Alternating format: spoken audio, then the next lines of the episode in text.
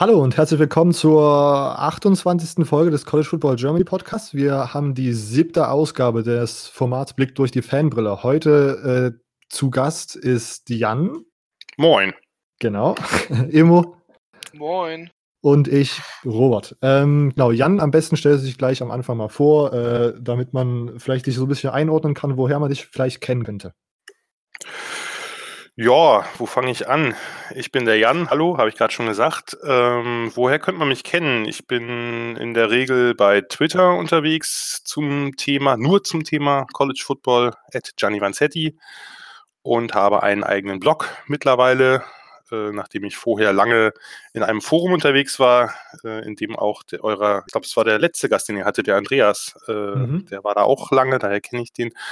Und äh, jetzt bin ich aber seit äh, ein paar Jahren auf eigenen Beinen und habe einen Blog namens Triple Option, der Triple Option Blog.wordpress.com ist es, glaube ich.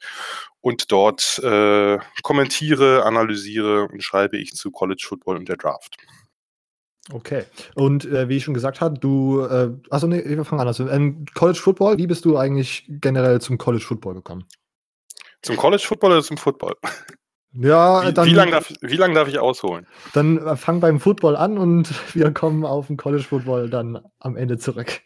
So weit ist das auch gar nicht auseinander, aber natürlich ist die Intensität da unterschiedlich. Also mhm. bei mir war das so, ich habe mich als Kind und Jugendlicher eigentlich für fast alle Sportarten interessiert, äh, außer für Football.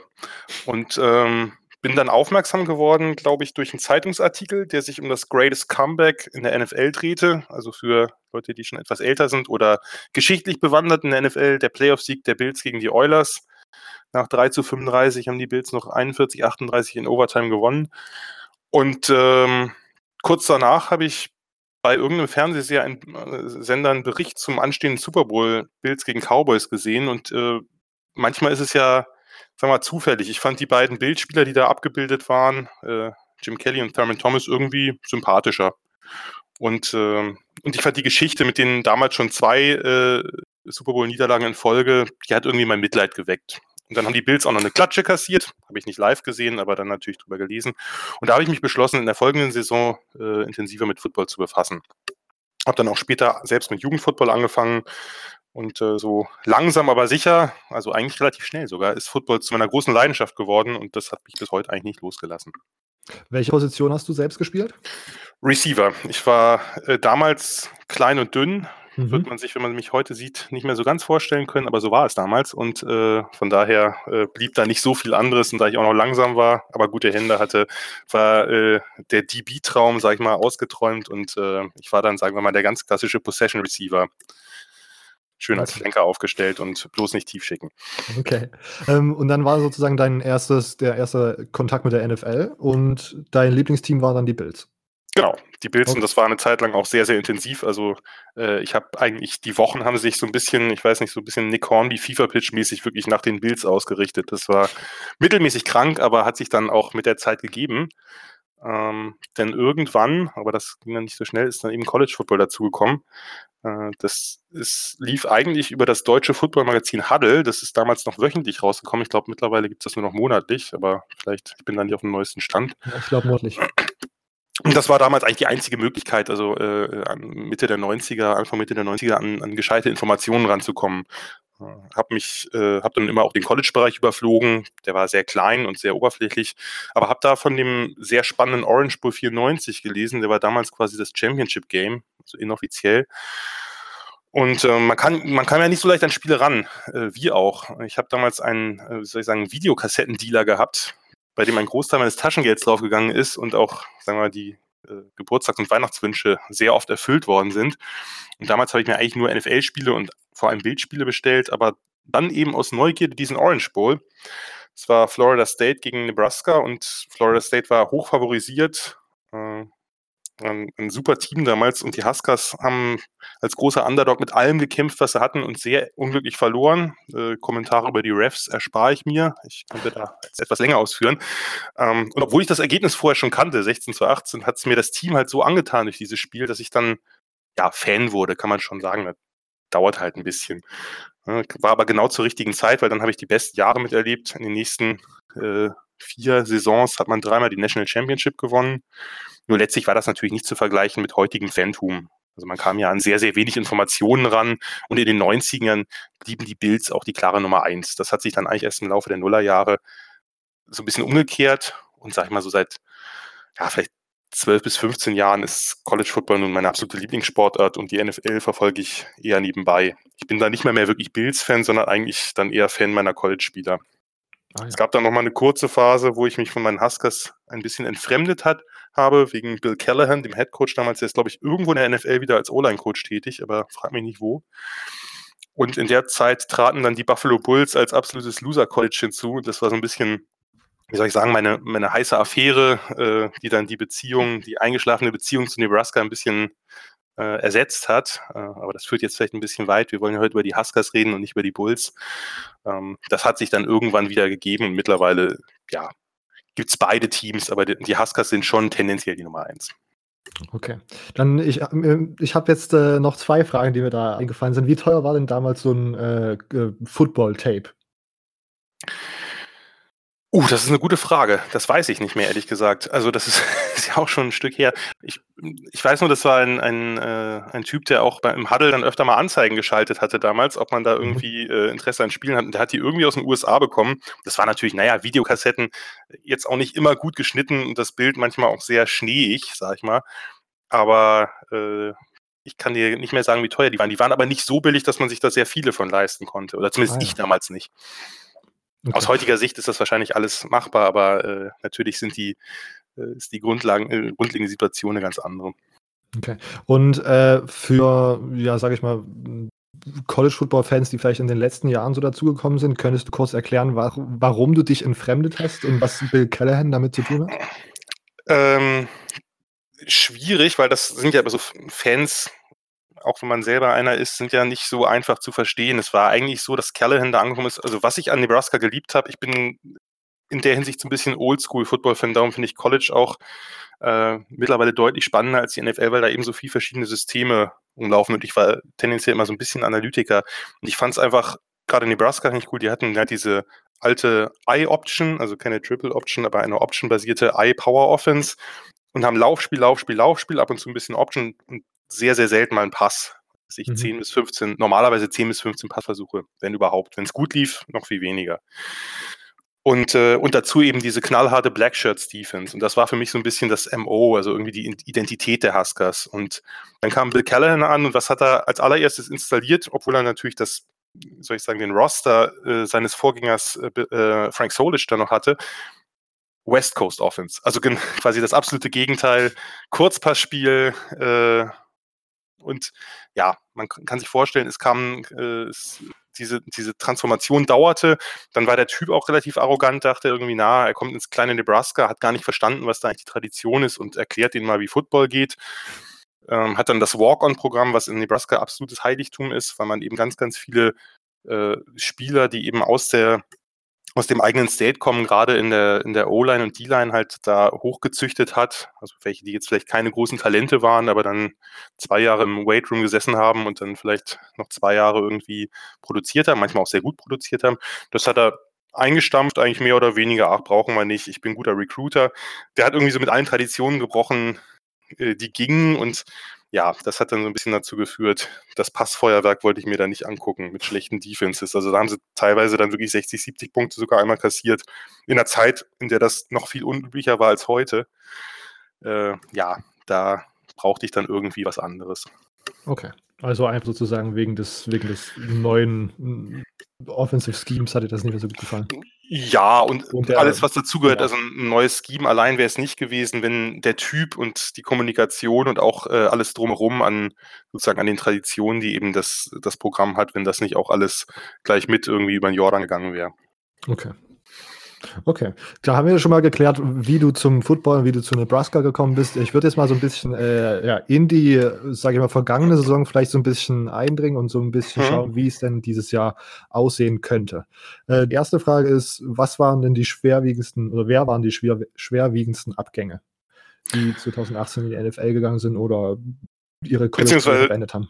Beziehungsweise genau, 2019 in die NFL dann, also dieses genau. Jahr. Ja, also die, die schwer, also der, schwer, der schwerwiegendste Abgang ist relativ eindeutig Stanley Morgan, der Receiver Mhm. Ein, ein, wirklich, also ein, einmal auf dem Feld, er hat, er war jetzt dieses Jahr, also letztes Jahr, letzte Saison, hat er als allererster Receiver in der Huskers-Geschichte 1000 Receiving Yards gehabt. Das war auch irgendwie, das gehörte irgendwie auch so ein bisschen zur Identität, dass es einfach keine Receiver gibt von Belang, oder zumindest keine, die, die großartige Stats aufbringen. Es gab ein paar Receiver von Belang in, in der Geschichte der Huskers, aber eben nicht, nicht welche, die jetzt äh, wahnsinnig geglänzt haben, weil, naja, man kann sich bei anderen Colleges vorstellen, wie viel 1000 Yards Receiver die haben. Äh, Nebraska war eins der wenigen Colleges, was noch nie einen hatte und Morgan war halt im Jahr 2017 schon sehr nah dran und hat es dann 2018 gebrochen, was mich für ihn sehr gefreut hat, weil es ein, ein, ein, wirklich ein Riesentyp ist, auf und abseits des Feldes. Äh, da erzähle ich jetzt nicht weiter, weil da können jetzt noch drei Stories dran hängen, aber ähm, das ist einfach ein, ein, Typ, der hat, der äh, hat sich ja, hätte auch in die NFL gehen können, äh, 2018, aber hat sich dann trotz neuem Coach, was ja immer eine gewisse Unsicherheit mitbringt, entschieden, einfach, ich bleibe hier und äh, beweise es nochmal und hat dann eben den Rekord gebrochen. Ist dann für mich völlig unverständlich undrafted gegangen, da bleibe ich bei, das hat nichts mit Fanbrille zu tun. Und äh, wie ich jetzt las, er ist bei den Bengals als Undrafted Free Agent untergekommen. Scheinen die nach den ersten Training Camp Tagen, da muss man natürlich vorsichtig sein, aber scheinen die sehr, sehr angetan von ihm zu sein. Ansonsten ähm, hat man Divino Sigbo, den Running Back, der ein bisschen aus dem Nichts, also vorher ein Powerback war und aus dem Nichts plötzlich in dieser Offense, die eigentlich gar nicht zu ihm passte, sehr, sehr gut produziert hat. Ähm, das sind so die beiden, denke ich, wichtigsten Abgänge in der Offense. In der Defense ähm, gibt es, gab es auch ein paar Abgänge, aber das, die waren überwiegend nicht so, nicht so schwerwiegend oder nicht so schlimm. Also Luke Gifford hat eine ganz gute Saison gespielt auf Outside Linebacker. Dedrick Young hat nie so ganz das gezeigt, was er äh, sollte, sage ich mal, auf Inside Linebacker oder was er eigentlich als Freshman so ein bisschen angedeutet hatte.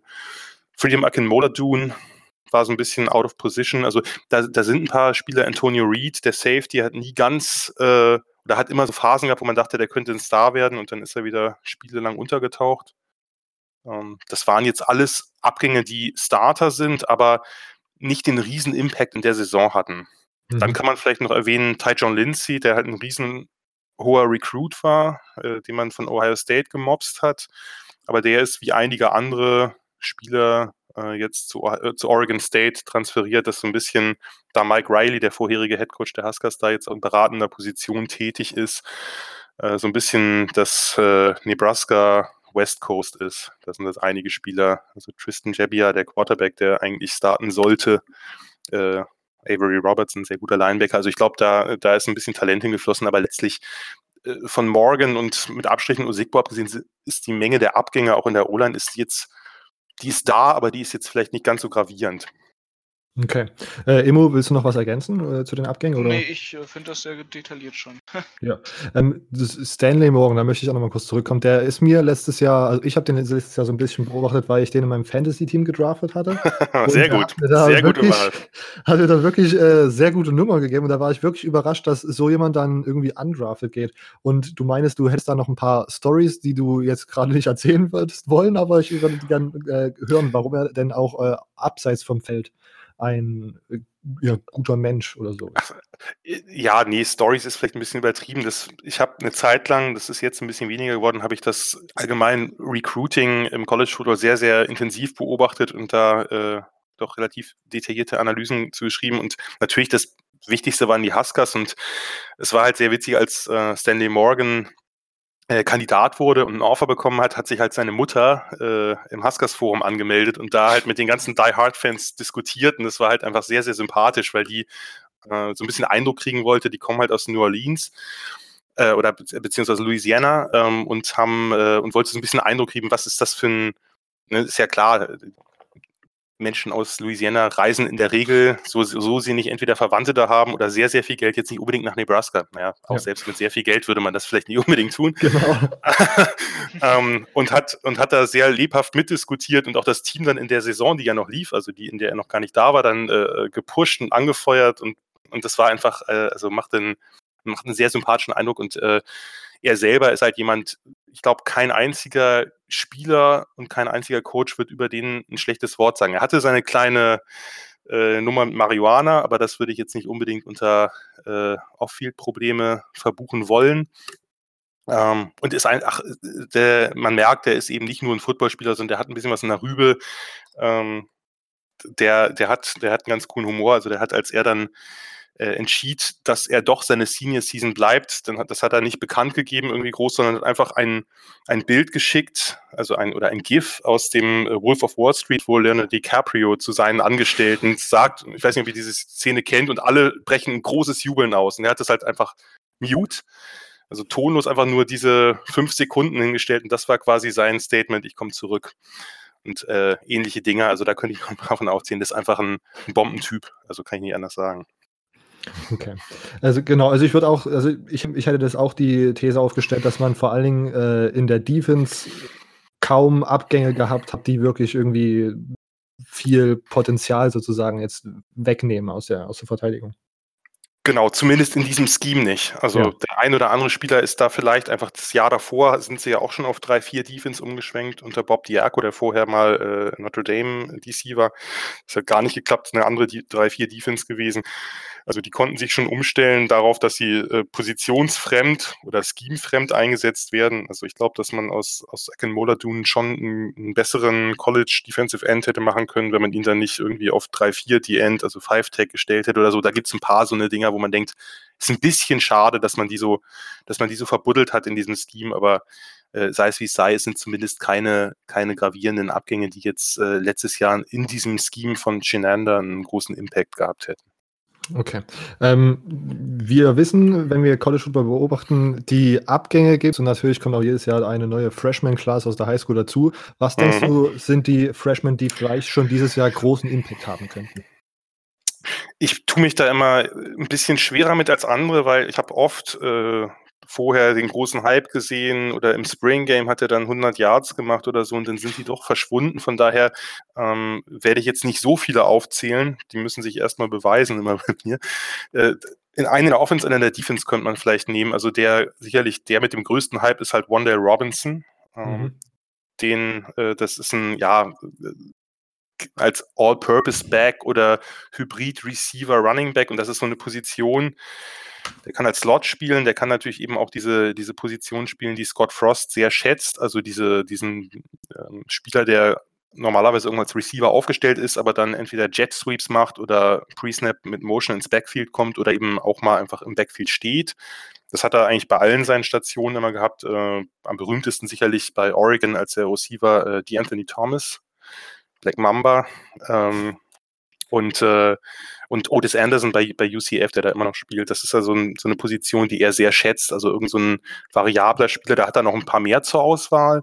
Aber Robinson kann man auch eigentlich als, könnte man auch als Receiver gut aufstellen. Der ist halt klein, extrem dynamisch, sehr shifty und man hofft so ein bisschen, äh, dass der so ein bisschen, ja, vielleicht zu hoch gegriffen, aber ein bisschen in die Richtung von Rondé Moore bei, bei Purdue geht, der ja letztes Jahr als True Freshman so fast durchgestartet ist. Also das ist so ein bisschen die, das Ceiling, sage ich mal, für diese Saison, aber das ist, wie ich sagte, sehr hochgegriffen. Nur man hofft, dass, dass Robinson halt äh, sofortigen Impact hat in der Offense und ich glaube, so nach dem, was man liest jetzt, sieht das zumindest nicht so ganz schlecht aus. Also das war mhm. mit Abstand auch der höchste Recruit der, der Huskers. Und in der Defense äh, ist derjenige, der am ehesten, sag ich mal, so Chancen hat, äh, Starter oder zumindest in, in Sub-Packages dann eingesetzt zu werden von den, von den True Freshmen ist nur Polar Gates, äh, Defensive Back, eigentlich Cornerback, aber kann auch Safety spielen und man testet ihn in der Tat auch, wenn man ein paar offene Stellen, also auf Safety hat man offenere Positionen als auf Corner, ähm, testet man ihn da wohl auch.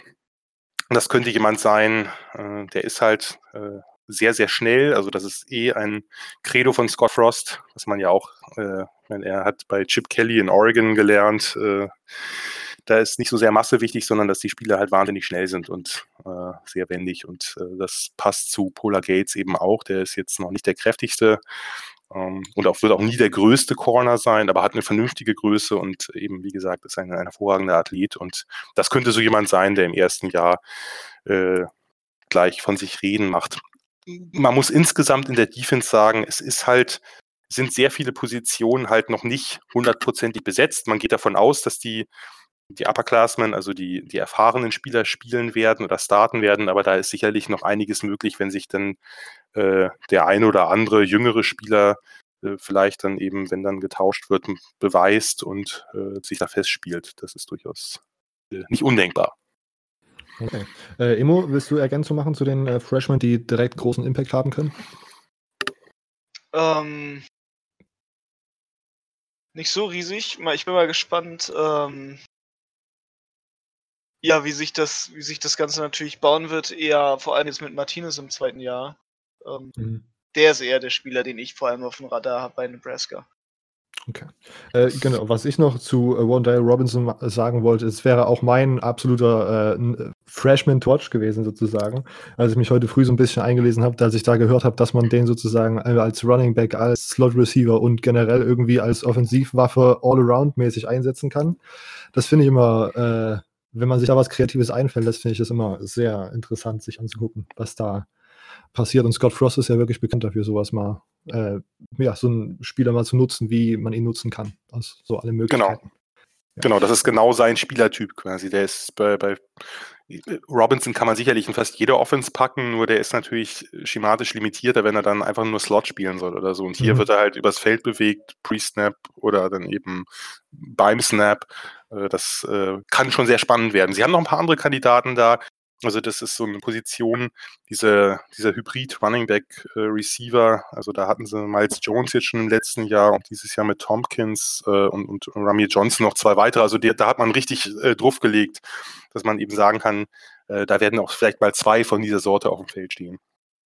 Genau. Ähm, wo wir jetzt gerade beim Recruiting sind, was äh, bist du zufrieden gewesen mit der Recruiting-Klasse, die dieses Jahr eingefahren wurde? Weil ich sage, ich gucke jetzt gerade auf 24-7, es ist, glaube ich, Platz, genau, Platz 18. Mhm. Äh, nach, nach Composite äh, Platz, Platz genau, 18, ja, genau. genau. Bist du ja. zufrieden oder immer trotzdem irgendwie underwhelmed?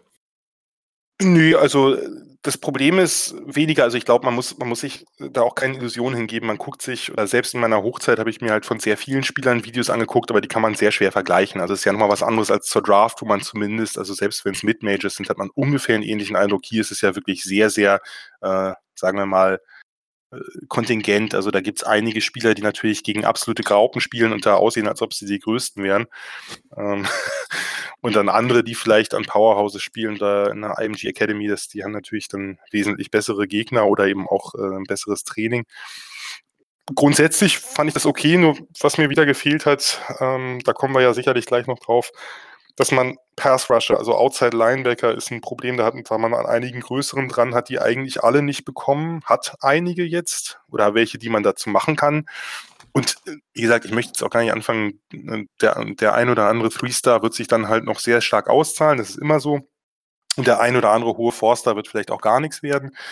Ähm, von den Positionen her, man war wieder relativ, also zumindest von den ähm, von den Top-Spielern war man relativ einmal relativ offensiv, Skillplayer-lastig und defensiv Defensive Backfield-lastig.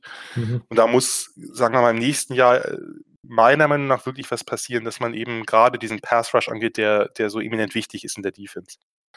Okay, also ich muss ja ganz ehrlich sagen, ich finde äh, National Platz 18 nur relativ gut für ein Team, ja. das ja sozusagen 4 und 8 gegangen ist. Ich glaube, das, äh, oder 4 und 8, ja genau. Äh, ja, das, genau. Äh, also ich finde, das spiegelt so ein bisschen diesen ganzen Hype, den sie mit in diese Saison nehmen, schon wieder, dass da äh, viele Leute denken, dass da die nächsten Jahre was ordentlich was gehen kann. Aber danach, da kommen wir natürlich später noch zu. Äh, auf jeden Fall, will ich gar nicht widersprechen. Also natürlich ist Rang 8, äh, Platz 18 eine, eine, gute Sache und äh, liest sich gut. Ähm, und es ist klar, gut, der ein oder andere hat vielleicht auch schon, nee, hat nicht nur vielleicht, sondern hat sogar schon äh, sein, äh, sozusagen sein Commitment bekannt gegeben, als äh, die Saison noch entweder gar nicht im Rollen war oder am Anfang ist noch nicht, wenn man noch keine Ahnung hatte, wie schlimm es wird. Das hat man ja eigentlich relativ schnell. Aber ähm, von daher äh, spielt das sicherlich auch rein. Insgesamt ähm, ist das sicherlich eine sehr, sehr solide Klasse. Nur mir fehlen ein paar Positionen, weil letztlich ist es auch einfach so, du brauchst Depth. Du, mhm. du weißt nicht, ob der eine Spieler einschlägt. Selbst wenn du einen Star hast, der kann sich verletzen. Und äh, bei mir ist das äh, gerade auf Linebacker momentan ein bisschen viel Flickschusterei. Aber das ist nicht unbedingt die Schuld von Scott Frost, das will ich äh, so klar sagen, sondern es ist natürlich auch dann mal die Frage, wen man überzeugen kann und wen nicht. Und notfalls holt man sich dann eben noch einen fünften Athlete rein und denkt mal gucken, wo ich den hinstellen kann, weil besser als gar kein Spieler. Gut. Genau. Ähm, okay, wir, du hattest vorhin schon das Spring Game so kurz angeschnitten. Ähm, wir haben auch in den vorherigen Episoden sagt, ja, man muss gucken, wie man da die Leistung bewerten soll. Kann man das auf eine, die Regular Season übertragen? Wir denken ja alle bis jetzt eher nicht. Es wird, wir sehen das irgendwie also ein bisschen als ein großes Media-Event. Äh, würdest du dem zustimmen? Absolut, also ich würde ja. noch mehr zustimmen. Ich hätte es gar nicht in diese Diskussion heute reingenommen. Okay. Also ich, ich schaue mir es gern an, aber eigentlich vor allem deswegen, weil ich so ein paar Walk-ons dann sehen kann, die ich wahrscheinlich in der regulären Saison nie oder nur in Mob-Up-Duty sehen kann. Von mhm. daher, äh, das ist dann eher so ein bisschen Nerd-Kram, aber ich nehme da in der Tat nichts draus. Ich habe da großartige Leistungen von Spielern gesehen, die dann nachher nichts gerissen haben, auch von Startern oder jungen Startern. Äh, Jamal Turner hat einen riesen äh, riesen Spring immer gehabt, der Receiver, und da dachte man, das wird jetzt der neue Star und dann, ja, war, wurde es nicht, sagen wir mal so. Ähm, und von daher, ich gucke es mir an, ich finde es ganz witzig. Äh, dieses Jahr hat äh, Amir Abdullah mitkommentiert und das ist ein absolutes Idol der letzten, sagen wir mal, 15 Jahre und vielleicht auch eines der größten, die ich sowieso hatte. Äh, das allein war es wert, aber ansonsten äh, ist es eher was zum ja, Kaffee trinken und äh, ein bisschen entspannen. Okay. Äh, also hast du auch dieses Jahr nicht wirklich jemanden gesehen, wo du sagst, oh, das war jetzt überraschend, vielleicht ist da doch was oder na, eigentlich nicht. Also ich, äh, die, weil ich die, weil ich die Spieler grundsätzlich kenne und ähm, ja, wenn jetzt im, im, vierten Viertel irgendwie dann ein Spieler wie, was weiß ich, Brody Belt, der in der Running Back äh, Death Chart irgendwo auf 8 oder so hängt oder äh, äh, wen hatten wir noch? Irgendwie Wild Lever, also ein Receiver, der nicht unter den ersten, vielleicht sogar nicht unter den ersten zehn ist, dann irgendwie ein, Bombenplay macht oder mehrere. Ja, freut mich für ihn. Okay. Gut. Äh, dann, dann machen wir einfach mit der Offense weiter, dann brauchen wir das auch nicht äh, weiter besprechen. Ja, ihr, ihr, könnt da gerne eure äh, Einschätzung. Nee, also genau, ich wollte, nee, wir haben das immer mit den Gästen so gemacht und wir haben, und viele haben dann halt nochmal so ein bisschen erzählt, welche Spieler sie dann auch immer überrascht haben oder so. Und wir haben aber natürlich auch immer gesagt, dass das, dass man da nicht viel ableiten kann für die Regular Season. Ich habe das immer so ein bisschen mit drin gelassen, aber wir können, ja, also, machen, genau, wir machen einfach weiter mit Offense. Ich habe da jetzt, nach dieser harschen Kritik möchte ich da jetzt. Nein! Was nicht gemeint. Alles gut. Ähm, äh, genau, Adrian Martinez, letztes Jahr Freshman, eine absolut überragende Saison, das kann man schon mal so sagen. Ähm, was erwartest du in Jahr 2? Viel. Äh, ich lege die, die Latte noch mal ein bisschen höher. Also ich bin mega gespannt auf seinen Sophomore hier. Ich, äh, das ist einfach ein Spieler, der mich schon bevor er seinen ersten Snap gemacht hat, extrem begeistert hat. Man hat ihn ja damals beim äh, Recruiting von, von Tennessee losgeeist, als dann eben klar war, Frost wird, äh, wird der neue Head Coach. Äh, und die, die vorherigen Quarterbacks passten alle nicht so ganz, einfach weil die sehr, sehr Pocket äh, waren, sag ich mal. Ähm, und äh, dann hat man die Martinez losgeeist und der hat äh, in den Interviews schon einfach einen wahnsinnig erwachsenen Eindruck gemacht. Es gibt so eine Radioshow, Sharp and Banning, also eine relativ bekannte in, in Lincoln mit dem ehemaligen Husker Running Back Damon Banning als Host. Und da hat er wurde halt interviewt, wer er so ist und äh, was er erwartet und so. Und er hat dann so extrem detailliert über verschiedene schematische Konzepte bei Zone Reads und ähnliches diskutiert, also total nerdig eigentlich. Da hat man äh, sowohl seine Spielintelligenz gemerkt, aber auch seine Begeisterung. Das ist einfach ein klasse Typ.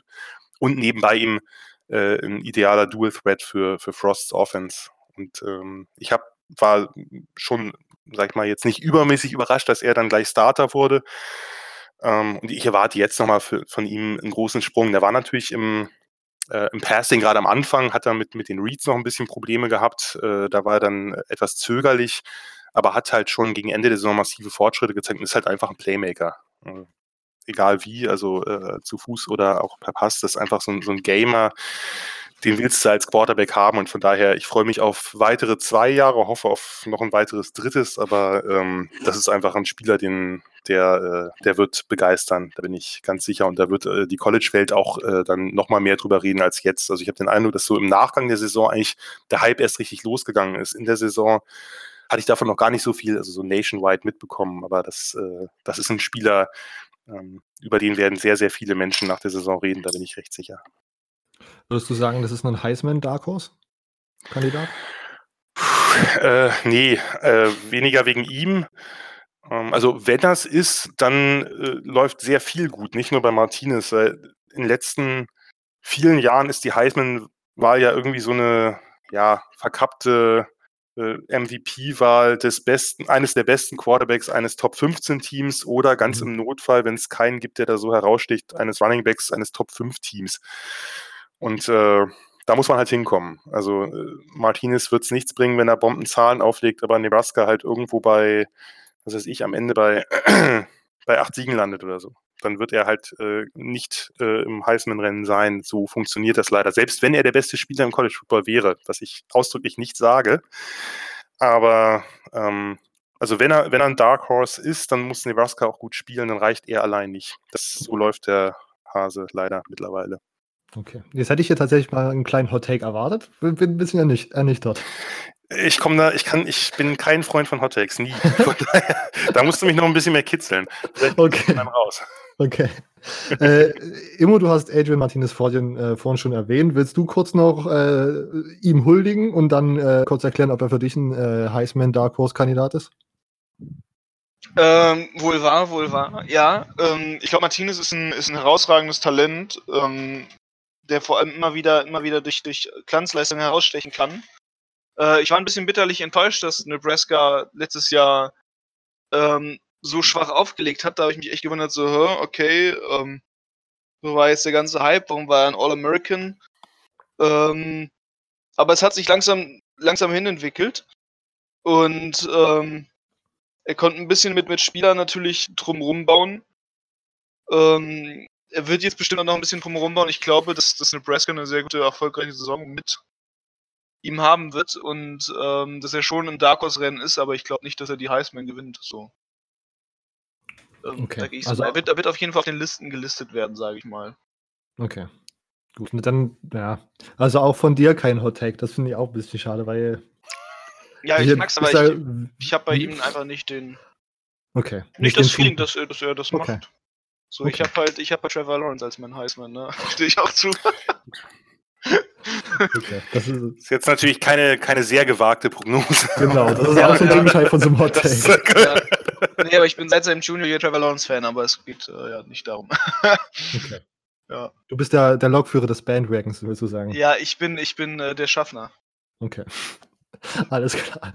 Äh, gut, äh, Quarterback ist abgehakt. Was sind denn noch so deine Offensive Players to watch? Wir haben gesagt, wir haben äh, Stanley Morgan ist in die NFL gegangen, Devin Sigbo auch. Äh, was denkst du, welche Spieler rücken danach?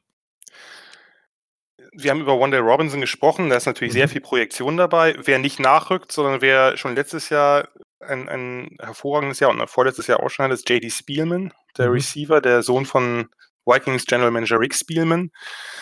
Als ein, ein fantastischer Typ ist, nicht besonders groß, nicht besonders kräftig, aber der toughste kleine Receiver, den ich im College kenne. Also hat kein Problem, über die Mitte zu gehen, lässt sich regelmäßig von Linebacker in den Kopf wegschießen, steht einfach immer wieder auf. Im nächsten Play hat er wieder den Passfang über die Mitte. Also äh, sehr wendig, extrem gut nach dem Catch. Von dem erwarte ich auch statistisch eine Riesensaison. Ich könnte mir sogar vorstellen, das ist jetzt nur ein halbes Hot Take, dass er den äh, 1004 äh, Yards waren es, glaube ich, von Stanley Morgan, dass er den bricht. Also solange natürlich Martinez gesund bleibt und solange er selbst gesund bleibt, aber das ist einfach ein Spieler, der über den werden, äh, über den wird man noch reden. Hat ja genau wie Martinez. Hat der letzte ja. Saison auch schon fast, also 818 Yards, aber er hat genau. ja, glaube ich, die letzten beiden Spiele nicht gespielt. Also die Möglichkeit wäre da gewesen, den Rekord auch nochmal einzustellen. Einfach. Genau, das letzte hat er nicht gespielt, aber das, äh, das davor, das, also er hat, glaube ich, das Spiel davor ist er, glaube ich, verletzt oder verletzt worden, aber hat Ach, gespielt. Okay. Also der lässt sich sehr, sehr schwer vom Feld bewegen. Und äh, hat, wie gesagt, na, als Freshman schon, also das ist, äh, das ist ein, ein, ein, sehr, sehr guter Spieler, der wird ähm, viele, viele Bälle kriegen. Einfach auch deswegen, weil natürlich äh, mit Morgan der andere äh, Starter weg ist. Ansonsten muss man so ein bisschen gucken, wer da, ähm, wer da in Frage kommt. Also sowohl auf Running Back, da muss man halt, äh, wie gesagt, die Vino Sigbo ersetzen. Ist eigentlich ja eh nicht der Typ Running Back, den Frost will. Also Frost steht ja eben auf diese kleineren, wendigeren und Osigbo ist ja eher ein Dampfhammer gewesen, der sich dann äh, in der Offseason vor dem letzten Jahr halt äh, ein bisschen Funde abgenommen und vor allem Explosivität zugelegt hat. Man hat jetzt ähm, äh, äh Dedrick Mills, der ähm, der äh, bei Georgia Tech gespielt hat, eine, eine gute Freshman-Saison hatte, dann so ein bisschen Probleme hatte und äh, ins Juco gegangen ist. Da war er halt in dieser Triple Option Flexbo und der B-Back, der wird hier sicherlich dann eher so ein, ja, eben der, Spieler für die Short Yardage und Goal Line, aber ich glaube nicht, dass er so viel eingesetzt wird wie Osigbo. Man wird dann eher gucken, dass man einen der jüngeren, äh, flexibleren Running Backs ähm, sich holt. Man muss gucken, Mo Washington, der hat letztes Jahr sehr gute Ansätze gezeigt. Äh, momentan ist unsicher, ob er spielen wird. Das ist ein etwas skurriler und eigentlich auch ein bisschen beschämender Fall. Der ist in Kalifornien angeklagt, äh, äh, weil er seiner Ex-Freundin ein Video geschickt hat, in dem sie sexuell attackiert wurde, was irgendwie offensichtlich aufgenommen wurde. Und das fällt sowohl unter die Revenge-Porn-Law und da sie damals erst 15 war, auch unter äh, Distribution of Child Pornography. Scheiße. Und ähm, ja, aber ganz im Ernst, also ich hoffe ehrlich gesagt, dass ich den nicht wieder in Lincoln sehen muss. Es gibt genug, äh, der hat, das ist eh ein schwieriger Fall und äh, so eine Nummer geht gar nicht. Da äh, bin ich ein Freund von Null Toleranz, ausnahmsweise, mhm. oder zumindest so, dass, also dass der muss jetzt nicht unbedingt in Nebraska wieder auftauchen. Man hat eh viele kleinere Problemchen gehabt äh, mit Spielern. Das zieht sich so ein bisschen durch und ich glaube, Scott Frost ist eher jemand, der die lange Leine lässt. Und ähm, von daher, da gibt es jetzt eben noch die Verhandlung, die ist irgendwie Anfang September oder Ende August, glaube ich. Und danach stellt sich erst raus, wie das dann aussieht. Und ja, ähm, wie gesagt, es gibt, es gibt sehr, sehr viele dieser schnellen, wendigen Runningbacks und Washington hat gute Ansätze gezeigt äh, und hat auch ein bisschen produziert. Aber da würde ich eher jemandem anders die Chance geben wollen. Okay. Problem, um das noch ganz kurz äh, zu vervollständigen mit der Offense, das größte Problem ist halt die O-Line. Mhm. Das war eine riesengroße Schwachstelle in der letzten Saison, hat natürlich auch nicht unbedingt dazu beigetragen, dass äh, Martinez in der Pocket ruhiger wurde, so ein paar Drehtüren vor sich hat. Und zwei der besseren sind jetzt dann auch noch weg. Äh, in der NFL, also DJ Foster ist äh, bei den Giants und Tanner Farmer in der CFL. Und ähm, äh, Frost hat jetzt auch schon öffentlich die Tiefe bemängelt, also das hat im Grunde genommen, dass die zweite Reihe sich gar nicht aufdrängt. Und äh, selbst der als also hoch Titan Cameron Jurgens ist mittlerweile zum Offense Liner umfunktioniert worden und hat wohl sogar äh, als, als Redshirt Freshman, der jetzt, äh, glaube ich, erst dieses Jahr dann O-Line trainiert oder erst ein halbes Chancen auf einen Starterposten. Das sagt ungefähr, wie schwierig das da aussieht. Da hat man ganz okay recruited in den letzten zwei Jahren, oder zumindest, so wie man das beurteilen kann, ein bisschen Talent an Land gezogen, aber gerade O-Line braucht ja eben im Gegensatz zu Skillplayern immer eine Weile. Die müssen halt ein bisschen Kraft aufbauen. Da äh, gibt es ja doch mehr die Redshirten als bei Receivern oder Runningbacks. Das muss man auf jeden Fall abwarten. Das ist, äh, davon steht und fällt die Offense so ein bisschen, ob die O-Line das besser hinkriegt äh, mit größtenteils neuen Spielern oder einigen neuen Spielern als im letzten Jahr. Okay, äh, Immo, willst du bei den Offensive Playmakern äh, Ergänzungen tätigen? Ähm, ich muss mal überlegen. Ja, Washington ist natürlich ein harter Fall. Ähm ja, ich weiß nicht. Äh, nee, eigentlich nicht. Also ich ähm, bin interessant zu sehen, ob Luke McCaffrey zum Beispiel Spielzeit noch bekommt. Ähm, recht interessanter Fall. Da wird ja wahrscheinlich sein Bruder jetzt äh, Quarterback spielen können bei Michigan. Wurde ja schon angekündigt, dass er, dass er viel Spielzeit kriegt. Ähm, ja, ob, aber Luke McCaffrey Spielzeit kriegt, weiß ich nicht, ob er hinter Martinez viel, viel Zeit bekommt oder ob der eher nur Veteran ab und zu mal den Vorzug kriegt. Ich habe ich hab heute, hab heute früh gelesen, dass äh, Scott Frost wohl plant, diese vier Spielregelung äh, wohl äh, wahrzunehmen und auch mal bei den Quarterback-Situationen, vor allem bei so mobilen Quarterbacks, ein bisschen äh, Craziness reinzubringen. Ich glaube trotzdem, dass er bei allen wichtigen Spielen zu 100% auf Martinez setzen wird, ja. bis, es, bis es anders passiert. Ja. Also, also Vadrell ist ja, äh, ist ja sowieso äh, ein, ein, ein Player, der, also den hat er ja bei UCF schon gehabt und das ist ja ein, sozusagen sein Vater habe ich noch bei Nebraska gesehen. äh, äh, das ist, der, der ist solide und ähm, Luke McCaffrey, das sowieso, also man war an beiden anderen McCaffreys, vor allem an Christian, sehr, sehr lange dran äh, im Recruiting und äh, hat, also Christian hat natürlich dann schwer genagt, weil äh, den hätte man ganz gut gebrauchen können, wie jedes andere College auch. Ähm, und Dylan und äh, da war man weniger äh, sozusagen im, im, im, letzten, bei den letzten Teams und jetzt hat man sich halt Luke geholt, aber ich glaube, äh, der wird jetzt nicht, der wird jetzt nicht unbedingt viel sehen, zumindest nicht viel Spielzeit, in der es auf was ankommt. Okay. Äh, gut, äh, jetzt ist natürlich die Frage, was erwartest du generell von der Offense? Es hört sich jetzt gerade nicht so 100% überzeugt an, vor allen Dingen, wenn man äh, guckt, die man ja äh, braucht, wenn man so einen Quarterback hat, der auch gern mal den ein oder anderen Lauf macht oder ein bisschen rumscrambled, ist natürlich eigentlich ganz gut, wenn man da eine stabile äh, Basis hat. Ja, vor ja. allem eben aber auch gerade diese Pocket-Pässe, die er natürlich Oder genau. Das, äh, ja, äh, nee, ich bin, ich bin verhalten optimistisch. Ich bin nicht, ich glaube nicht, dass sich jetzt, dass die Offense schon jetzt zu einem totalen Powerhouse wird. Wenn, dann liegt es vor allem an Martinez oder ja, also das ist halt der, der entscheidende Spieler, nicht nur weil er der Quarterback ist, sondern weil er eben derjenige ist, der den Unterschied machen kann. Und das ja, könnte Spielman auch, aber als Receiver ist man da notwendigerweise ein bisschen eingeschränkt und die Running Backs sind jetzt nicht die absoluten Difference Maker, zumindest noch nicht, äh, wie bei einigen anderen Teams. Ich hoffe oder erwarte ein bisschen mehr, bisschen mehr Konsistenz. Also eigentlich, dass der Weg, der beschritten wurde in der zweiten Saisonhälfte, dass der weiterverfolgt wird. Und da sahen einige Spiele sehr, sehr gut aus.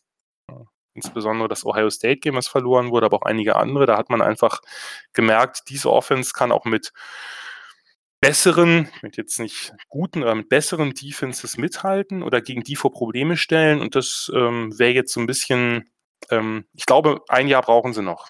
Ich lasse mich gerne eines Positiven belehren, wenn sie jetzt schon dabei sind, aber im Normalfall brauchen sie noch ein Jahr. Ja, und ähm, das muss jetzt einfach quasi, diese Entwicklung muss weitergehen und auch in Punkten ablesbar sein. Okay. Äh, Immo, siehst du diesen do äh, offensiven Durchbruch diese Saison schon oder denkst du auch, dass das vielleicht noch ein, zwei Jahre dauern könnte? Ähm, nee, ich sehe den dieses Jahr. Ich glaube, Martinez wird eine starke Sehr Saison gut. spielen. Ähm, ich glaube, dass Scott Frost sein System erstmal gebraucht hat, um anzukommen. Sie haben es ja am Ende gezeigt, dass sie es können. Äh, sie haben immer schon in den Spielen, die sie verloren haben, die Stärke gezeigt, die sie eigentlich drauf haben können. Und ähm, ich glaube, das wird sich fortsetzen. Also es wird offensiv eine, ein Feuerwerk, glaube ich, passieren. Äh, sie werden deutlich mehr Spiele gewinnen als letztes Jahr. Sie werden einen ziemlich positiven Rekord haben. Also ich sehe da äh, eine große Zukunft für Nebraska, in dem, äh, wie sie es machen und was sie da machen. Und dementsprechend wird das, wird das offensiv schon, schon eine starke Hausnummer werden, auf jeden Fall. Gut, da haben wir Also- ja zumindest unseren slightly Hot Take. Im Moment, genau, aber ich, also es ist so, ich erwarte deutlich mehr Punkte als letztes Jahr. Ich erwarte auch eine ganze Ecke mehr Siege, so ist es nicht. Also ich, äh, nur ich glaube, das, was eine Zeit, was jetzt so, bei mir ist es so ein bisschen quasi die Spiegelung des Hypes, der eine Zeit lang kam. Das jetzt, das ist nicht eine der besten, meiner Meinung nach, nicht einer der besten Offenses des Landes. Okay. Nein, nein, das nicht, aber es wird ähm, eine sehr, sehr starke Offense, glaube ich, sein, äh, die dazu führt, dass sie zumindest gegen die leichteren Gegner, sie haben dieses Jahr viele Games, die man gut gewinnen kann, ähm, stark aufspielen werden, insbesondere durch die Leistung von Martinez. Ja, da bin ich ganz d'accord. Sehr gut. Äh, Offense ist dann, wir sind bei der Defense. Was waren denn, also die Defense war ja im Grunde die große Schwachstelle in 2018, kann man so sagen? Kann man so sagen. Kann man so sagen. Kann man Äh, so sagen. Wie siehst du es in 2019? Also wir sehen eigentlich, äh, das war bei vielen Teams, die wir schon analysiert haben, immer so besser, aber ich vielleicht auch mal so ein Insight, was denkst du, woran kann man das irgendwie festmachen, dass es dieses Jahr besser sein wird? Was sind so die Dreh- und Angelpunkte in der Defense, wo sich das verbessern kann? Ich glaube, der größte ist nicht personell, sondern wirklich systemisch. Also das System von Eric Chinander, äh, das ein sehr, sagen wir mal, unique 3-4-System ist, das, ähm, das werden einige besser verinnerlicht haben. Das hat man auch Ende der letzten Saison schon in einem ein oder anderen Spiel gesehen. Also die Umstellung vorher von Bob Bierko, ich habe es ja angesprochen, die war jetzt nicht so sehr im Sinne eines von 4-3 auf 3-4, sondern die haben beide 3-4 spielen lassen, aber Chinander spielt halt eine sehr, sehr aggressive One-Gapping-Defense, bei denen er seinen Playmakern ziemlich viel Freiraum gibt. Also Paradebeispiel ist hierfür eben Shaquem Griffin als, als Pass-Rushing äh, bei UCF. Und solche Spiele hat er, solche Spiele hat er schlicht nicht gehabt. Ähm, und nur eigentlich waren alle defensiven Units ziemlich desaströs. Wie gesagt, man hat sich am Ende der Saison ein bisschen gefangen. Und jetzt so ein bisschen die Frage, wie weit ist man im Jahr zwei? Die Abgänge hatten wir ja schon, sind jetzt nicht so entscheidend vom, vom Impact her. Und ganz wichtig war, dass man vorne mehr Beef für die Line hat, gerade in der Big Ten, in der nun mal einfach auch viel gelaufen wird. Und da hat man halt ähm, mit, mit Grad Transfer Darian Daniels von, von Okie State. Das ist halt ein richtiger 3-4 Nose Tackle, wie man ihn aus der NFL auch kennt, mit irgendwie 315 oder 20 Pfund. Äh, nebenbei Bruder von Damian Daniels, der eben sein Backup sein wird. Äh, und in der D-Line gibt es noch ein weiteres Bruderpaar mit äh, Carlos und Khalil Davis. Also da ist man sehr familiär aufgestellt, sag ich mal. Ähm, und Carlos Davis, glaube ich, äh, wird dieses Jahr ein bisschen auf sich aufmerksam machen. Der hat immer wieder Ansätze gezeigt in den letzten zwei Jahren. Der muss jetzt einfach konstanter werden. Also die Line sollte erfahren genug sein. Ob sie gut genug ist, wird man sehen. Also ich erwarte nicht sehr viel Pass Rush, aber das, die muss gegen den Lauf einfach ein bisschen stabiler sein und ein, zwei Mal mehr eben die O-Liner auch beschäftigen. Ähm, der, der große Schlüsselspieler ist Mo Barry, der eine Inside-Linebacker. Ist wahrscheinlich der beste Spieler der Huskers Defense momentan. Der hat letztes Jahr seinen Durchbruch gehabt. Ist ein sehr aktiver, athletischer Linebacker, jetzt nicht der größte oder schwerste, aber eben athletisch, hat eine gute Sideline-Präsenz, ist ein relativ sicherer Tackler, der äh, wird hier, auf den wird es hier besonders ankommen. Und danach hat man eben auf Linebacker riesen viel Fragezeichen. Inside geht es noch, das sind eigentlich ganz gute Kandidaten eigentlich, Honus, Juco Transfer oder Colin Miller, aber außen das sind eben die entscheidenden Positionen für Chenanders Defense und die hat man immer noch nicht richtig besetzt. Also man hat jetzt äh, Jojo Doman, der eigentlich Safety war, zum Pass Rusher umfunktioniert. Das hat man halt mit, äh, mit Gifford letztes Jahr auch gemacht. Der war zwar vorher dann schon Linebacker, aber der kam auch eigentlich als Hybrid äh, in College. Und man hat einige Seniors, die eben den Durchbruch bisher noch nicht geschafft haben. Das ist, da könnte ich mir vorstellen, dass einer der Jungen irgendwie diese Depth Chart sprengt, es sei denn, die spielen plötzlich überraschend gut. Aber davon wird vor allem der Erfolg der Huskers Defense abhängen, weil ohne Pass Rush wird das nichts, weil er eben sehr, sehr aggressiv und riskant callen lässt. Oder called, der Ginander. Und ja, da bin ich einfach noch ein bisschen skeptisch. Beim Backfield das sollte eigentlich okay aufgestellt sein, jetzt nicht überragend oder so. Ich vergleiche es ja, wie gesagt, nicht mit irgendwelchen Top 15 Teams, sondern jetzt äh, auch im Vergleich zur letzten Saison oder auch den letzten Saisons, denn letztlich hat Nebraska gerade seine schwerste Krise seit Menschengedenken. Es ist einfach so. Ähm, man hat beide, beide Starting Safeties und den Top Backup verloren, aber das halte ich für nicht ganz so relevant. Man hat ein paar ganz gute Cornerbacks mit DiCaprio, Bootle, auch einen fürs All-Name-Team. Ähm, aber ähm, und, und Lama Jackson, also nicht der tolle Lama Jackson, sondern, sondern äh, der Lama Jackson, über den sich alle Huskers-Fans, inklusive mir, zweieinhalb Jahre lang tierisch aufgeregt haben, weil er halt trotz toller Physis und Athletik äh, einfach nichts gerissen hat und auch nicht den Einsatz wenigstens gezeigt hat. Ich meine, dass man das ein oder andere Play abgibt, das passiert jedem Cornerback, aber dann äh, ja, steht er da, tackeln, er ist zwar sehr groß und relativ schwer für einen Cornerback, aber hm, naja, nächstes Mal vielleicht. Ähm, also die Einstellung war nicht besonders gut. Das hat sich äh, auch, der hat ein bisschen Feuer unterm Arsch gekriegt, wurde ein paar Spiele gebencht und hat es vielleicht verstanden. Da hat man eben mit, mit äh, Polar Gates, den ich schon ansprach, der True Freshman und, und Cam Taylor, äh, Sophomore, ähm, hat man ganz gute Talente in der Hinterhand. Also eigentlich glaube ich, dass Cornerback zumindest nächste Saison, diese vielleicht noch nicht, aber nächste Saison eine echte Stärke werden kann. Mhm. Ähm, aber zumindest äh, werden die okay sein. Ähm, und bei den Safeties sehe ich äh, mit, mit Williams, da ist der zweite noch nicht ganz klar. Das dürfte, das dürfte auch klar gehen irgendwie. Die werden jetzt nicht überragend sein, aber das wird, ähm, ich glaube, das Backfield wird nicht ganz so viel Big Plays abgeben wie letztes Jahr. Also mein, meine größte Fragezeichen sind in der Tat die zweite Ebene, also die Linebacker und vor allem da der Pass Rush. Die Defense wird auch jetzt nicht besonders gut sein, nur ich erwarte deutliche Besserung, weil letztes Jahr waren die statistisch überall im dreistelligen Bereich eigentlich, also Platz 100 bis 130. Von daher, ähm, das sollte vielleicht sich nicht wiederholen, weil ähm, als sozusagen längerer Nebraska-Fan, mir ist die Defense immer wichtiger gewesen als die Offense. Die Offense kann spuddern und fürchterlich äh, unausstehlich, unattraktiv aussehen, aber die Defense muss halt Angst einjagen und das tut sie seit einer ganzen Menge Jahren nicht mehr und das äh, nervt. Es muss halt, es muss halt funktionieren, ne? Also, das ist ja immer das Ding an Defense. Das Schönste ist einfach, wenn es funktioniert und dann. Ja. Dann macht es auch Spaß zuzugucken, weil dann klatscht es quasi. Das ist eigentlich, warum man ja gerne Defense guckt ja. dann mal Big ausgepackt werden. Ja, aber ja, und bei mir, ich bin halt, habe mich so also durch das Scouting im, in den letzten vielen Jahren auch so ein bisschen auf Defensive Backfield als, als Position äh, eingeschossen, dass ich da ein bisschen schematisch, ein bisschen tiefer drin bin. Da, da interessieren mich einfach auch die Fortschritte, also die Fortschritte der Spieler, ob die jetzt, ob die technisch ein bisschen zulegen, wie es jetzt gerade mit Man-Coverage aussieht, wenn sie das wieder vermehrt spielen oder eben so ein Konzepte, die so man-mäßig aufgebaut sind, einfach um vorne ein bisschen Druck zu machen. Das werden sie machen müssen, denn mit der Front Seven und den Spielern werden sie da nicht immer hinkommen. Okay. Äh, Du hast gerade deine, deine Scout-Tätigkeit sozusagen äh, angesprochen. Ich, wenn ich jetzt auch so ein bisschen auf das Depth-Chart schaue von Nebraska in der Defense, sehe ich hier viele äh, Juniors und Seniors dieses Jahr. Mhm. Ähm, wenn du jetzt sagen müsstest, dieser eine Spieler, den sollten sich alle NFL-Fans so ein bisschen anschauen, vielleicht ist das ein, äh, ja, ein Draft-Pick, der nächstes Jahr gemacht werden würde. Was ist denn so dein Defensive Player to watch? To watch das, das wäre in der Tat Mo Barry, also der. Inside Linebacker. Das ist ähm, jemand, der, glaube ich, man muss immer abwarten mit Draft-Picks, weil letztlich gerade diese, diese kleinen, nicht ganz so kräftigen Linebacker, da hängt es dann sehr davon ab, was für eine, wenn die halt eine etwas schlechtere vor die laufen, dann, dann purzen sie schnell mal runter, weil die mhm. eben das nicht mit Physis wieder gut machen können. Ähm, dass die, die Zahlen habe ich natürlich jetzt nicht parat. Äh, das ist ein Spieler, bei dem ich aber Draft, aber auch unabhängig davon, glaube ich, der macht äh, College-Fans und vielleicht auch NFL-Fans Spaß, weil er einfach sehr, sehr aktiver Linebacker ist, der äh, eine hohe Spielintelligenz hat. 112 Tackles, die meisten seit 2011, lese ich gerade. Uh. Das kann sein.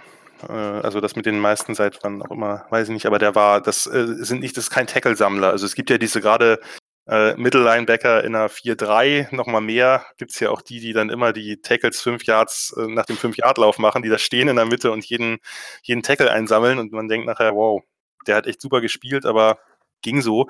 Ähm, und das, äh, das ist Mo Barry nicht. Also das, der ist schon, der ist schon sehr, sehr gut auf dem Feld zu finden und ist jetzt auch nicht der, sozusagen, den kann man auch in, für einen, für Inside-Linebacker zumindest, kann man den auch in Pass-Coverage zumindest äh, passabel einsetzen. Das ist ein Spieler, bei dem ich sagen würde, der sollte eigentlich einen NFL-Shot haben. Und ansonsten äh, ist es bei den, wären es eben die Big Man vorne. Also Carlos Davis äh, wird ein, eine Chance in der NFL kriegen. Und bei Darian Daniels muss man gucken, diese ganz schweren Nose-Tackles sind in der Tat ja nicht mehr so beliebt in der NFL, weil sich das Spiel geändert hat. Mhm. aber wenn der das zeigt, was man von ihm erwartet, dann könnte das auch ein Kandidat sein, aber doch ein bisschen mit ein bisschen geringeren oder gedämpfteren Erwartungen. Bei den Cornerbacks muss man gucken, da kann es in der Tat sein, weil die eigentlich gerade Lama Jackson, äh, wieder nicht der Lama Jackson, hat, hat, hervorragende, hat hervorragende Anlagen, nur der kriegt es halt nicht auf gut Deutsch geschissen bisher. Und äh, wenn der jetzt eine Saison hinlegt, in der, in der seine, weil der hat Größe, Länge, Physis, also zumindest potenziell, äh, wenn der jetzt sozusagen den Sprung macht, den er vor zwei Jahren hätte schon machen können, dann kann das ein Kandidat für den NFL sein. Das will ich gar nicht ausschließen. Von daher, das Bashen ist halt immer auch eigentlich äh, vor allem die Diskrepanz zwischen dem, was möglich wäre. Das würde ich mhm. über einen Walk auch nicht so machen, sondern das ist eigentlich ein Spieler, wenn der seinen Act zusammenkriegt, dann wäre der ein sehr, sehr guter College-Spieler. Nur bisher ist das definitiv nicht. Okay. Ähm, danke für diese Insight, fand ich nochmal ein bisschen, fand ich nochmal sehr interessant. Ähm, jetzt bin, bin ich äh, gespannt. Ich würde das gerne nochmal so ein bisschen zusammenfassen, die Defense, und jetzt im Grunde auch in, in eine Nummer ausdrücken. Was denkst du, wie wird die Defense dieses Jahr im Big Ten und im nationalen Vergleich abschneiden? Du meinst jetzt einfach das Ranking der Yards? Jetzt muss ich doch.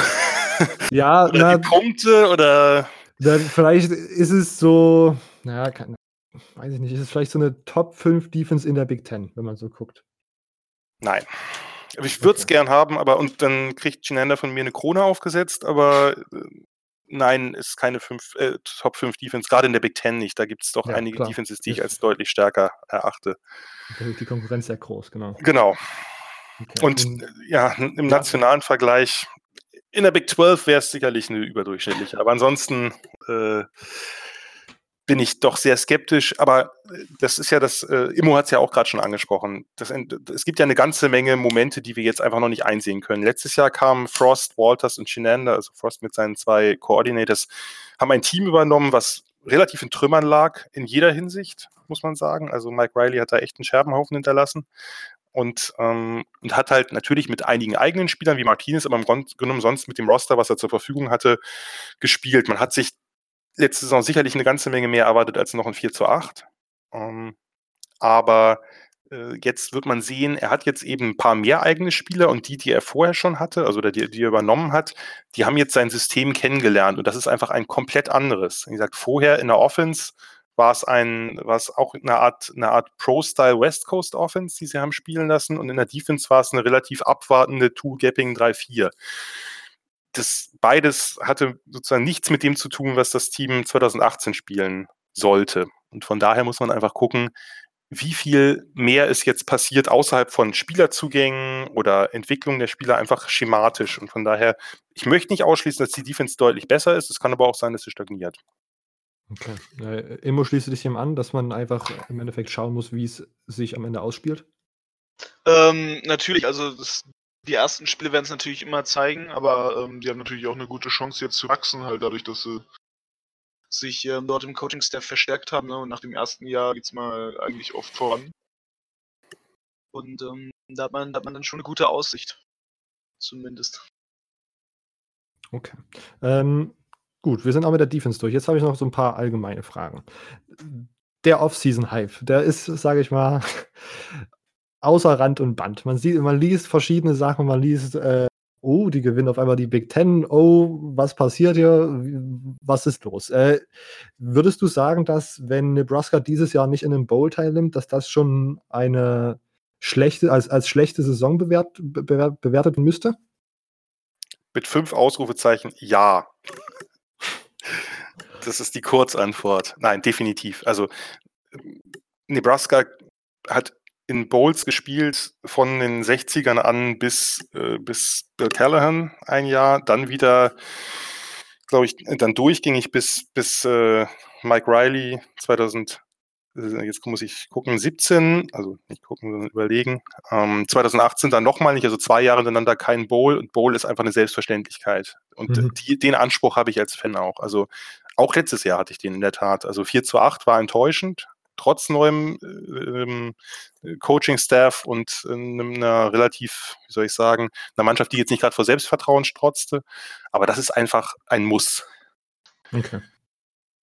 Und, und das, äh, das denke ja. ich, sieht auch Scott Frost so. Also unabhängig davon, also letztes Jahr hätte man das schon machen müssen, da waren ja ein paar Niederlagen dabei, die nicht feierlich waren.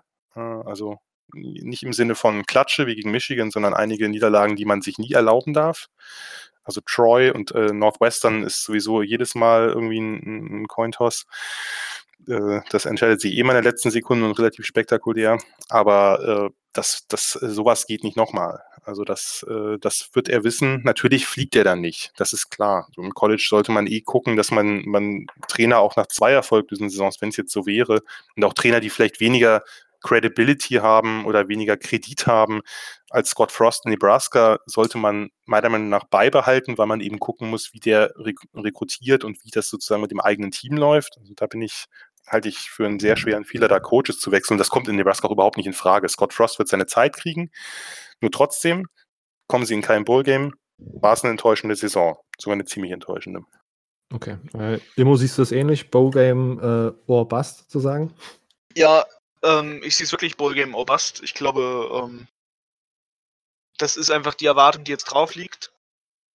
Ähm, bei Nebraska und alles andere ist halt einfach, also ist halt nicht nur eine Enttäuschung, es wäre halt eine Blamage. Ne? Also du hast jetzt, du hast jetzt dieses gute Team recruited, du hast trotz, trotz schlechter verlaufener Saison eine gute Recruiting-Class äh, sein können und ähm, dann muss man halt ins Bowl-Game. Also dann muss man mindestens ein 7-6 oder so abliefern dann 7-5, äh, um da reinzukommen. Und okay. alles andere wird halt, wird halt die Leute sauer machen. Ähm, ja.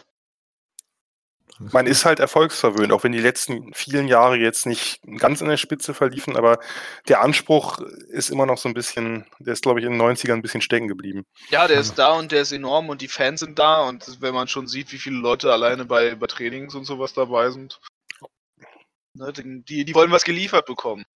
So und äh, Treue hält sich nicht ewig. So naja, es gibt, es gibt nicht viel anderes in dem Staat. Das spielt ja. natürlich auch in diesen ganzen Cell ähnliches das, bisschen rein. Das, das, ist natürlich der Vorteil, aber äh, trotz allem gucken sie dann irgendwann Basketball, so nach dem Motto halt. Nee, Basketball, ja, da gibt es auch einen neuen ja. Coach, aber gut, da kenne ich mich nie mit aus. Okay. Ähm, wir machen in unserem Podcast, zumindest in diesen Formaten, wenn ich Moderator bin, äh, diverse Tippspiele, die, sagen wir mal, zweifelhaft sind, ihrer, ihrer Sinnhaftigkeit in diesem Moment im, äh, im Juli. Aber ich würde tippe, lasse immer unsere Gäste und äh, dann einfach uns alle drei gerne die, die Rivalry Games mit Punkten genau Punkt tippen. Äh, und bei äh, Nebraska, wo ich mich heute früh eingelesen habe, äh, war mir nicht schlüssig, was ist eigentlich das große Rival-Game gegen Iowa oder gegen Colorado? Wir haben das vor der Aufnahme schon mal kurz besprochen, aber ich fände es nochmal äh, schön zu hören. Deine Argumentation fand ich vorhin sehr interessant und auch für die Zuhörer vielleicht interessant. Iowa ja, ich glaube, Colorado. Ich glaube, das hängt ein bisschen von der Fansozialisation und äh, den Jahrgängen ab. Also Iowa ist jetzt der offizielle Rivalry äh, oder der, der, offizielle Rivale äh, Nebraskas und äh, wird halt am Rivalry Weekend gespielt. Das Ding ist, bevor Nebraska in die Big Ten gewechselt ist, hat ja lange in der Big 12, Big 8 vorher gespielt, ähm, gab es diese Rivalität de facto nicht. Äh, und man hat sie jetzt einfach ins Leben gerufen, weil ich meine, natürlich, die Big Ten hat sehr, sehr viele sehr langjährige und heiß umkämpfte Rivalitäten. Naja, irgendwen, ach, wir nehmen euer, ist ja eh nebeneinander, nehmen wir Iowa. Und, und man versucht das in der Tat jetzt sehr zu pushen als die große Rivalität und äh, bei dem einen oder anderen, jetzt nicht nur äh, bei neueren, ich glaube bei dem einen oder anderen, sonst hat es auch Klick gemacht, weil man sich da schnell dran gewöhnt. Bei mir nicht, ich bin so ein bisschen Traditionalist, von daher, ich war sehr, sehr froh, als es äh, damals die, äh, die Bekanntgabe gab, dass man eben diese zwei Spiele gegen Colorado macht, weil Colorado neben Oklahoma waren halt die beiden großen Big Eight-Rivalen äh, also Colorado dann auch noch ein bisschen länger in der Big 12. Da wurde das wegen den Divisionen, hat man dann Oklahoma nicht mehr äh, jedes Jahr gekriegt. Und von daher, Colorado ist einfach, also Colorado ist der kleinere Rivale, der größere ist Oklahoma. Die haben natürlich mit Texas dann noch einen anderen, darum ist das so bisschen, mit dem Ranking so ein bisschen schwierig. Äh, aber Colorado freue ich mich auf jeden Fall mehr drauf und ist mein Rivalry-Game. Also, dass die jetzt nochmal zu haben und nach der blöden Niederlage letztes Jahr äh, sich da in Colorado zu rächen, halte ich für äh, sehr gegeben, sage ich mal. Okay. Wird natürlich nicht einfach. Wird, wird nicht das einfach. Also da auch letztes Jahr, das war schon vor allen Dingen, ich glaube, Colorado ist ja mit den ersten Spielen oder sowas in der Siegesserie, die die da, wo sie die ersten acht, also das war komplett, komplett krank, als LaVisca Chenault dann noch gerannt. Ja, ja, ja, der LaVisca Chenault, das war ja sein Coming-out-Game genau. gegen, äh, gegen Nebraska, also das war, äh, war Wahnsinn und trotzdem, die haben das halt sehr, also sehr, was heißt glücklich, aber sehr knapp und äh, mit einem Comeback kurz vor Schluss äh, gewonnen eben durch diesen Fade Pass auf Chenot, der dann, glaube ich, weiß nicht, was das Field Goal, nee, war ein Touchdown. Ähm, naja, wie auch immer. Jedenfalls, äh, das ist das Spiel, äh, auf das es ankommen wird am Anfang. Vor allem, man hat jetzt, letztes Jahr war es ja das Problem, dass das erste Spiel, man hat die, der Hype war riesengroß, Scott Frost, der verlorene Sohn kehrt zurück der Kickoff passiert noch gegen Akron, also ein Touchback und danach wird das Spiel abgebrochen wegen Gewitter. Das war halt, äh, also einen größeren Downer konnte es einfach nicht geben.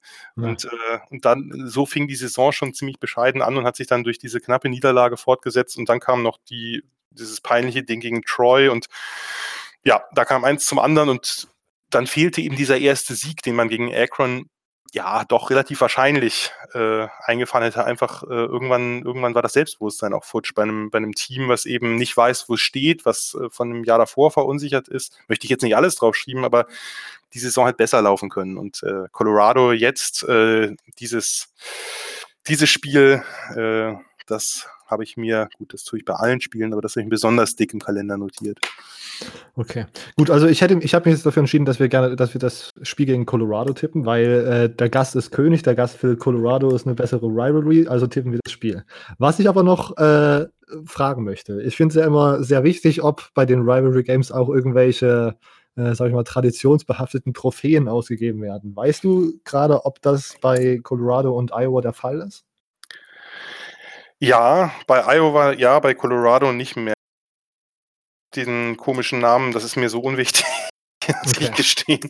Äh, das gibt, äh, das gibt da eine, ähm, es gibt irgendeine komische, was heißt Trophäe oder irgendein es ist das Heroes Game. Das äh, leitet sich aus dieser fürchterlichen, die Big Ten hatte mal versucht, äh, mit für das Leaders und Legends irgendwie zwei Divisionen aufzumachen, wo man sich mal fragt, gut, die Legends sind die, die nichts mehr können und die Leaders sind die, die jetzt was können oder so. Aber äh, also das waren einfach diese, diese Namen sind äh, ja äh, relativ, relativ bescheuert und das Heroes Game, also finde ich zumindest, hat, oh, jetzt gibt die Heroes Trophy. Na gut, das ist natürlich nicht besonders äh, kreativ, aber ja, also das, genau, aber das, äh, wie gesagt, diese, diese Rivalität nehme ich nicht als solche wahr, sondern das ist für mich immer das Spiel, wo es darum geht, ob man irgendwie noch äh, sozusagen die Chance hat, ganz oben anzugreifen oder eben nur sich für ein Bowl zu qualifizieren.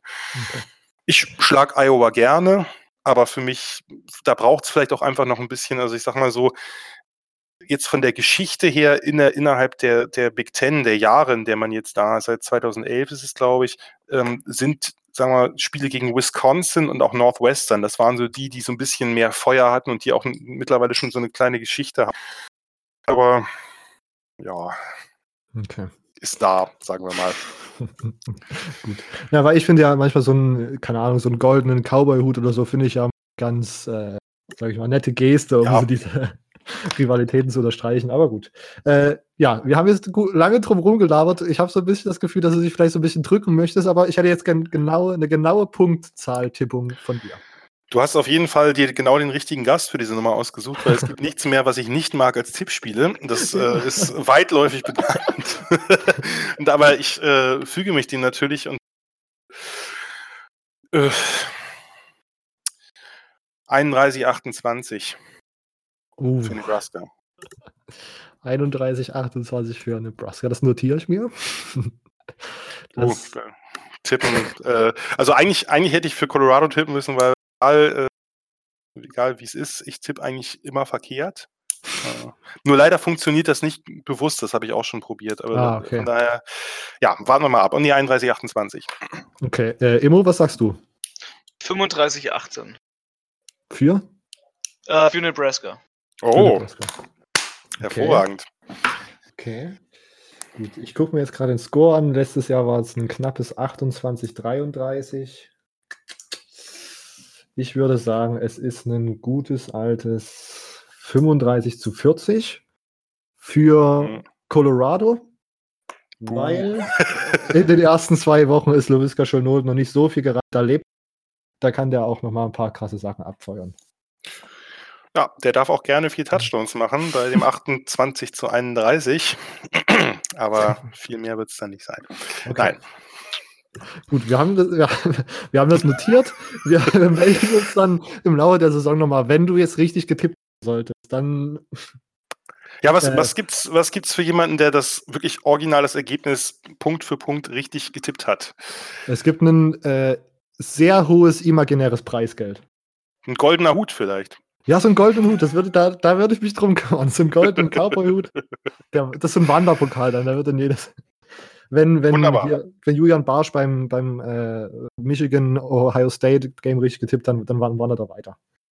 So wird es dann gehandhabt. Das heißt, wenn ich richtig tippe, ich habe ja, hab ja die Chance, dadurch, dass die meisten Rivalitäten ja später sind als in der zweiten Woche, und keiner andere, dann, dann habe ich den das Jahr über bis zum nächsten genau, Jahr. Das gut. Genau. Hm. Oder zumindest dann bis in ja, bis zum Ohio State Game. Naja, aber wenn er da auch, auch nicht. Achso, also, oder da, genau. Ja. Solange bis ja. jemand anderes neu richtig tippt. Ich schicke ihn im Sommer zurück. Sehr gut.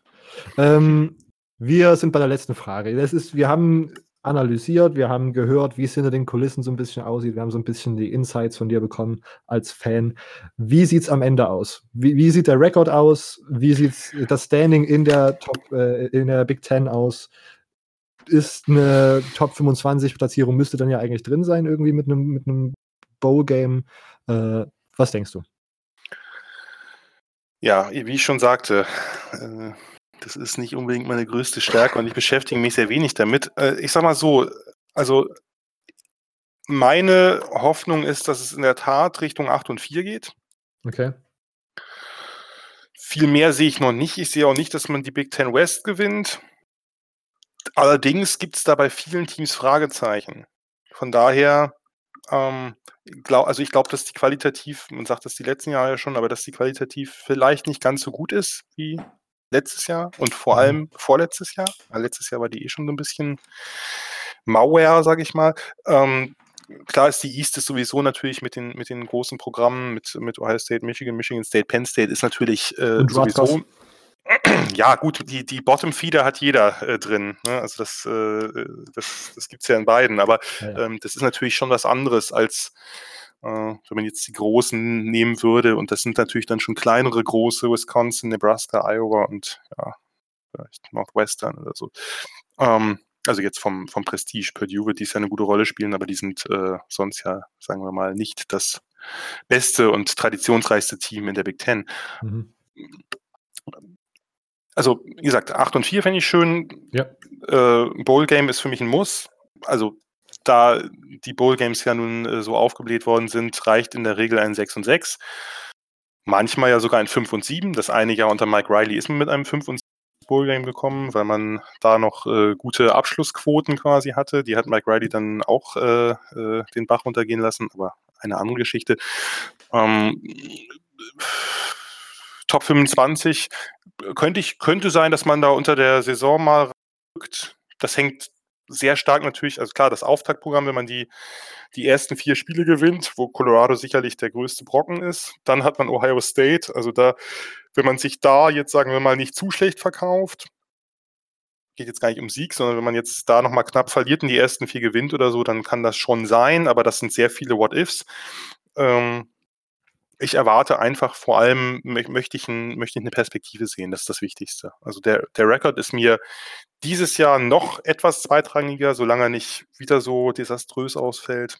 Ich möchte einfach sehen, dass das vorangeht, dass die Defense irgendwie bei sich ist, dass man ein, ein, ein, eine Idee erkennt. Das tat man letztes Jahr nur ja, rudimentär.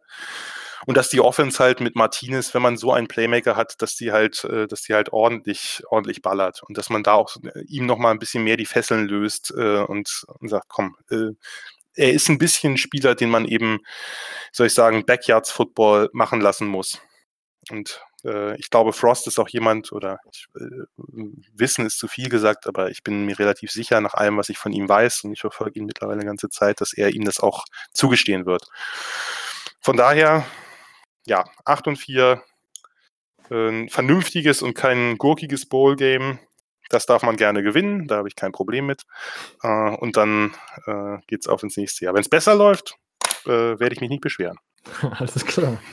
Äh, Immo, deine Prediction für Nebraska? Ähm, ich habe da eine 9-3-Prediction. Ich habe äh, sehr lange überlegt, ob ich die 8-4 nehme oder die 9-3. Ich ähm, werde mich aber an der 9-3 orientieren, weil ich ziemlich zuversichtlich bin, dass sie immer wieder die Dinger auch äh, knapp gewinnen können und dadurch das Ganze ähm, vorantreiben.